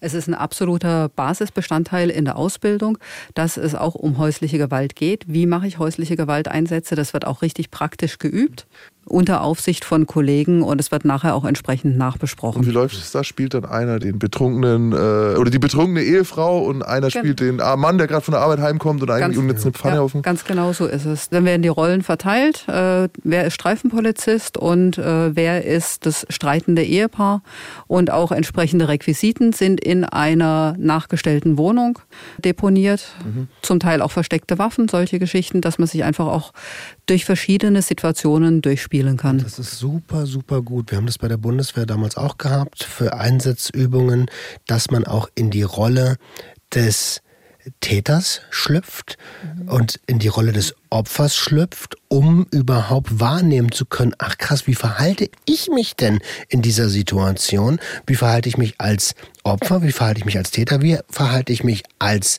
uniformierte Kraft, die da gerade kommt? Und für Sachbearbeiter häusliche Gewalt, die dann die ganzen Fälle weiter bearbeiten, nachdem der Streifendienst dort war, gibt es auch entsprechende landesweite Schulungen, die sehr in die Tiefe gehen, dass man wirklich gut gewappnet ist. ich glaube ganz, ganz fest daran, dass wir die nächsten Jahre dann noch viel besser werden, alle. Mhm. Da wird viel passieren. Ich meine, es war kein Thema vor ein paar Jahren. Die menschliche Psyche und Traumata, das hat keine Rolle gespielt. Alle hatten zu funktionieren. Und äh, bei einem Organ wie der Polizei, aber man muss auch ein bisschen unterscheiden, vielleicht eben zwischen dem Streifenpolizisten, der da als Erster reinkommt. Weil wenn ich jetzt als Polizisten denke, bei mir ist es zum Beispiel sofort LK. Also das ist für mich Polizei. Für einen anderen ist Polizist der, der dich bei einer Verkehrskontrolle stoppt. Und jeder handelt eben da auch anders. Ich würde mir sehr wünschen, wenn ich mir was wünschen darf, weil ich dich gerade da habe und ich auch immer, wenn ich Polizisten habe, wünsche ich mir was. Ähm, löscht meine Akte. Nein. Äh, übrigens hat ich mir. Ich würde davon ausgehen, du hast gar keine ich, mehr. Die ist, die ist langsam, die ist schon verschwunden. Okay, cool. Ähm, meine Kontakte bei der Polizei. Ähm, hatten Sie schon mal was mit der Polizei zu tun gehabt? Jetzt muss ich auf die Frage wieder sagen, ja gestern oder so, ja heute erst. Oh Mann. Ähm, wenn ich mir was wünschen dürfte, ist vielleicht dass man ein bisschen aufmacht, in wen diese, wer diese Fortbildungen macht. Weil ich versuche seit sieben Jahren Fortbildungen bei der Polizei zu machen zum Thema Jugendkriminalität, äh, Betäubungsmittel oder Gewalt, auch äh, Rekonvaleszenz. Also warum werden Ex-Inhaftierte wieder Täter? Ich habe bis jetzt eine machen dürfen in Nordrhein-Westfalen, Sellenborg, ähm, im Landeszentrum Ausbildung und Fortbildung Polizei. Eine es wurden mindestens ein Dutzend im letzten Moment gestoppt, die von jungen, engagierten oder von engagierten Polizisten und Polizistinnen angeleiert wurden, die mich angeschrieben hatten, privat auf Instagram oder den Verein angeschrieben, gesagt haben, hey, wir hätten die Idee, könntest du was schreiben, hättest du, und dann im letzten Moment Boah. immer von irgendeiner höheren Stelle gestoppt wurden. Also Entwicklungspotenzial auch dort. Ja, wir brauchen Veränderung. Ich glaube, das ist in dieser Episode ganz, ganz, ganz, ganz deutlich geworden. Und ich möchte aber trotzdem nochmal in Erinnerung rufen, auch mir selbst ehrlich gesagt an der Stelle, dass in diesen Uniformen auch Menschen stecken und wo Menschen arbeiten. Es ist, es klingt wie eine Floskel, aber es ist tatsächlich so. Also Menschen dürfen Fehler machen. Die Frage ist, wie oft machen sie denselben Fehler? Steckt da System hinter?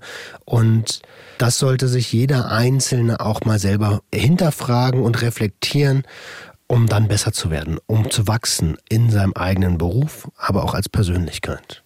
Vielleicht kannst du uns noch abschließend irgendwie ein paar Tipps mitgeben, was man machen kann, wenn man selber in einer blöden Situation ist, die gegebenenfalls zur Anzeige gebracht werden soll. Was kann man vorbereitend tun, damit die Polizei ihren Job auch richtig ausführen kann? Also ich nehme an, du sprichst jetzt auch gerade von Körperverletzungsdelikten. Opfer von häuslicher Gewalt. Oder Opfer häuslicher Gewalt, okay. Es macht auf jeden Fall Sinn, Beweise zu sichern. Das kann sein, dass ich von Verletzungen zumindest Selfies mache, dass ich die Fotos dann beispielsweise auch an Vertrauenspersonen rüberschicke, damit sie nicht verschwinden können oder in eine Cloud hochlade, damit die einfach safe abgespeichert sind. Ich kann mir Verletzungen auf jeden Fall auch ärztlich dokumentieren lassen. Ich gehe zu meinem Hausarzt oder ins Krankenhaus. Es macht Sinn, auch mit Leuten drüber zu sprechen. Dann habe ich auch Zeugen vom Hören sagen oder ich schreibe mir die Sachen auf. Also auch gerade wenn es häufige Übergriffe sind, irgendwann kriege ich das im Kopf nicht mehr zusammen. Was mhm. war jetzt eigentlich wann? Mach dir ein kleines Tagebuch. Entweder handschriftlich in ein Notizbuch, schreibst dir in dein Handy rein oder ganz modern auf eine App. Es gibt zum Beispiel vom Weißen Ring gibt's eine No-Stalk-App, die richtet sich eigentlich an Geschädigte von Stalking ist aber genauso geeignet, um anderes häusliche Gewaltverhalten zu dokumentieren. Da kannst du Fotos machen, Videos machen, direkt hochladen und die Dinger sind beweissicher. Mhm. Das ist doch ein guter Tipp schon mal. Jeder, der handelt, macht eine Sache sichtbar, die sichtbar gemacht werden muss. Jeder, der handeln kann, ähm, leistet einen Beitrag dazu, auch wenn es sich in dem Moment vielleicht gar nicht so anfühlt und auch wenn es vielleicht eine Einstellung gibt oder was auch immer in dem Verfahren. Ähm, Täter sichtbar machen und zu zeigen, dass dieses Verhalten nicht in Ordnung ist. Denn hinter dieser Unsichtbarkeit und hinter dem, dem Wegschauen, das die Gesellschaft macht, das, das in vielen Bereichen passiert, da finden die Täter ihr Zuhause, da mhm. fühlen die sich wohl, da können die agieren. Und wir haben noch eine viel zu schwache Lobby für die Opfer in der Stelle.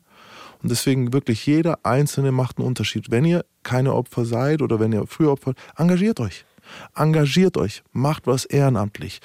Wir müssen nicht, nicht jeder muss gleich Polizist werden, aber engagiert euch in irgendeinem Bereich und unterstützt Petitionen. Ähm, schreibt selber Dinge auf, sammelt Ideen.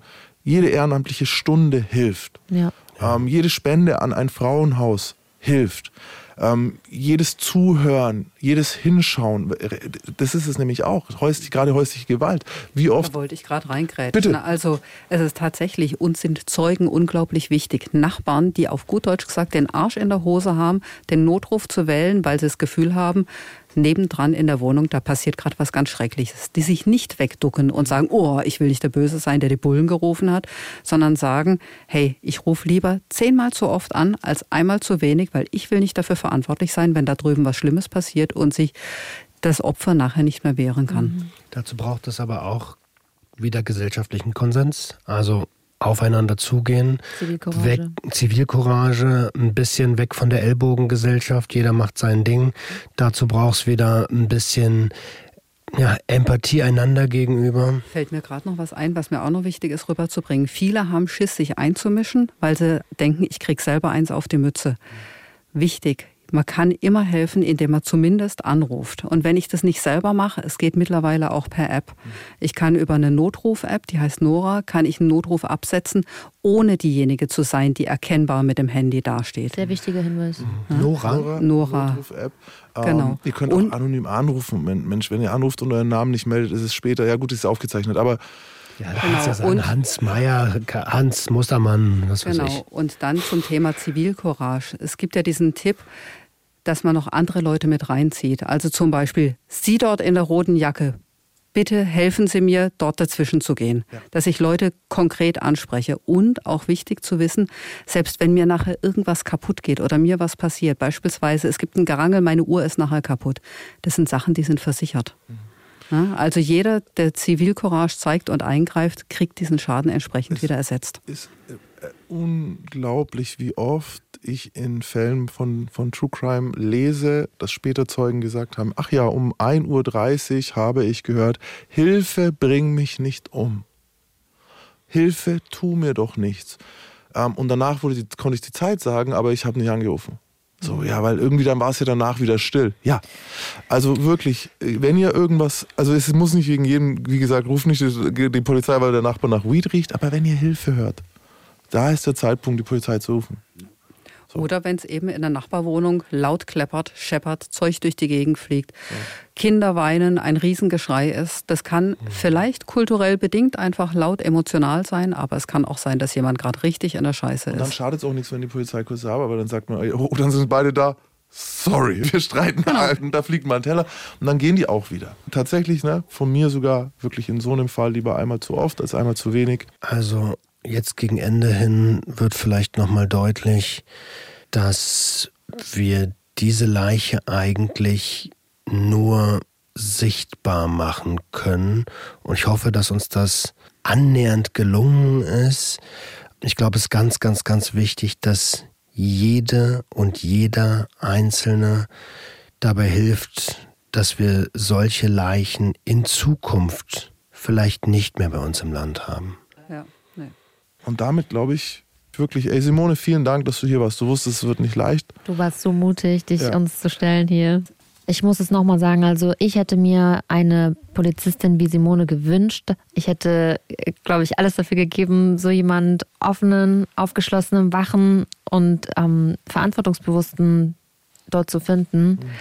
Und ja, wir brauchen mehr Simones. Und auch jetzt an der Stelle, Simone hat heute stellvertretend für die ganze Polizei eingesteckt und wird jetzt auch stellvertretend für die Leute, die es gut machen, gelobt. Ganz einfach. Bam, Super. bam. Dankeschön. Das ist ja das, wir werden hier nicht den hinkriegen, der sagt, ach was, Mensch, die Mädels sollen sich nicht so anständig Nee, her. der kommt näher. Deswegen, wenn ihr selber uns irgendwie neue Impulse geben könnt, meldet euch. Es geht nur so und es geht auch nur mal mit einem Reiben und mal mit einem nicht einer Meinung sein. Meldet euch bei uns über gj.swr3.de. Vielen, vielen Dank, Simone. Wirklich. Ich glaube, das vielleicht, was trotz aller Härte, was du mitnehmen hättest können, du hattest hier Opfer von sexueller Gewalt, von häuslicher Gewalt, die gesagt haben, ich wünschte, du wärst mir gegenüber gesessen, Ja. als ich die Anzeige gemacht habe. Ich hätte mich über dich gefreut. Ich habe mich heute über dich gefreut. Ich mich auch über dich heute. So, ihr Lieben. Da haben wir uns alle gefreut. Roman und ich waren auf Krawall gebürstet, aber wir haben es alle gut gemacht, glaube ich. Vielen Dank fürs Zuhören. Dankeschön. Unser Podcast-Mailfach gj.swr3.de ist bei dem Thema explodiert. Hier kommen ein paar gekürzte und zusammengefasste Mailausschnitte. Danke, ihr drei. Krasser Scheiß und meine vollste Empathie. Ich teile eure Meinung und sage auch gerne, selbst wenn ich nackt auf dem Tisch tanzen würde, hat keiner das Recht, irgendetwas gegen meinen Willen mit mir zu tun. Leider habe auch ich schon selbst mehrfach sexualisierte Gewalt erfahren müssen und dass diese Haltung leider noch keine Norm in unserer Gesellschaft ist. Liebe Grüße, Lisa. Die Tat, die Nina passiert ist, ist furchtbar und ich möchte es auf keinen Fall kleinreden oder ähnliches. Aber das Verhalten des Richters hat mich wirklich schockiert. Ich habe mich als Schöffe beworben und werde diesen Fall im Hinterkopf haben, wenn ich mal auf ein Opfer in ähnlicher Situation treffe. Danke für die vielen Einblicke in Themen, mit denen ich keine Berührungspunkte habe. Liebe Grüße, Marie. Liebes Gangster-Junkie-Hure-Team, eure Folgen haben mir gezeigt, dass Traumata überwunden werden können. Oft ist euer Podcast für mich wie eine kleine Therapiestunde, in der ich mich stückchenweise mit meiner Geschichte auseinandersetzen konnte. Ich freue mich auf jede Folge und konnte durch den Podcast schon Teile meiner Vergangenheit abschließen. Ihr macht so vielen Menschen Mut. Danke dafür. Danke für euch. Liebe Grüße, Lili. Hi, ihr Genialen. Danke, Nina, für deinen Mut. Ich will nur kurz anmerken, dass auch Männer und Zugehörige der LGBTIQ zu Opfern von sexualisierter Gewalt werden. In einer Welt von Stigmatisierung und Vorurteilen möchte GJH unter anderem ja auch aufräumen mit alten Rollenbildern. Auch Mütter können gewalttätig werden gegen ihre Kinder. Habt es bitte auch im Hinterkopf. Auch wenn Frauen am häufigsten Opfer sind, kommt in mir die Sorge auf, was die Stigmatisierung mit anderen Betroffenen machen könnte, die das hören. Denn sie bleiben nur allzu oft ungesehen und ungehört. Danke für die wichtige Arbeit, die ihr da macht. Euer Yunus. Mir fällt gerade eine Situation ein. Ich bin spät abends nach Hause gekommen, musste mein Auto etwas weiter weg parken. Es war niemand da, alle in ihren Häusern, die Straße leer. Auf einmal höre ich Schritte hinter mir und kurz danach eine männliche Stimme. Er sagt, nicht erschrecken, ich gehe jetzt an Ihnen vorbei. Erst habe ich das gar nicht verstanden. Wir haben uns angelächelt und weg war er. Ein junger, sportlicher, dunkel gekleideter Mann mit Hoodie und Kapuze auf dem Kopf. Erst im Nachhinein ist mir klar geworden, was da passiert ist. Er wollte, dass ich mich sicher fühle. Ich habe glücklicherweise nie schlechte Erfahrungen gemacht, aber eine Frau mit Scheißerfahrungen hätte sich wahrscheinlich vor Angst in die Hose gemacht. Liebe Grüße, eure Nicole. Girl, ich kann nur sagen, Women like you make me proud to be a woman. Du bist ein unglaublicher Mensch und eine noch unglaublichere Frau, weil du über solche Dinge reden kannst und ich trotzdem solch eine Kraft aus dir und deiner Stimme herausspüre. Keep on keeping on, Girl. Du bist ein großartiges Vorbild, wovon wir mehr brauchen. Liebe Grüße, Jasmin. Danke für Liebe, Respekt, Verständnis und auch all die wertvollen Tipps, die ihr immer wieder mailt. Das zeigt, unser kleines Projekt hier ist keine Einbahnstraße.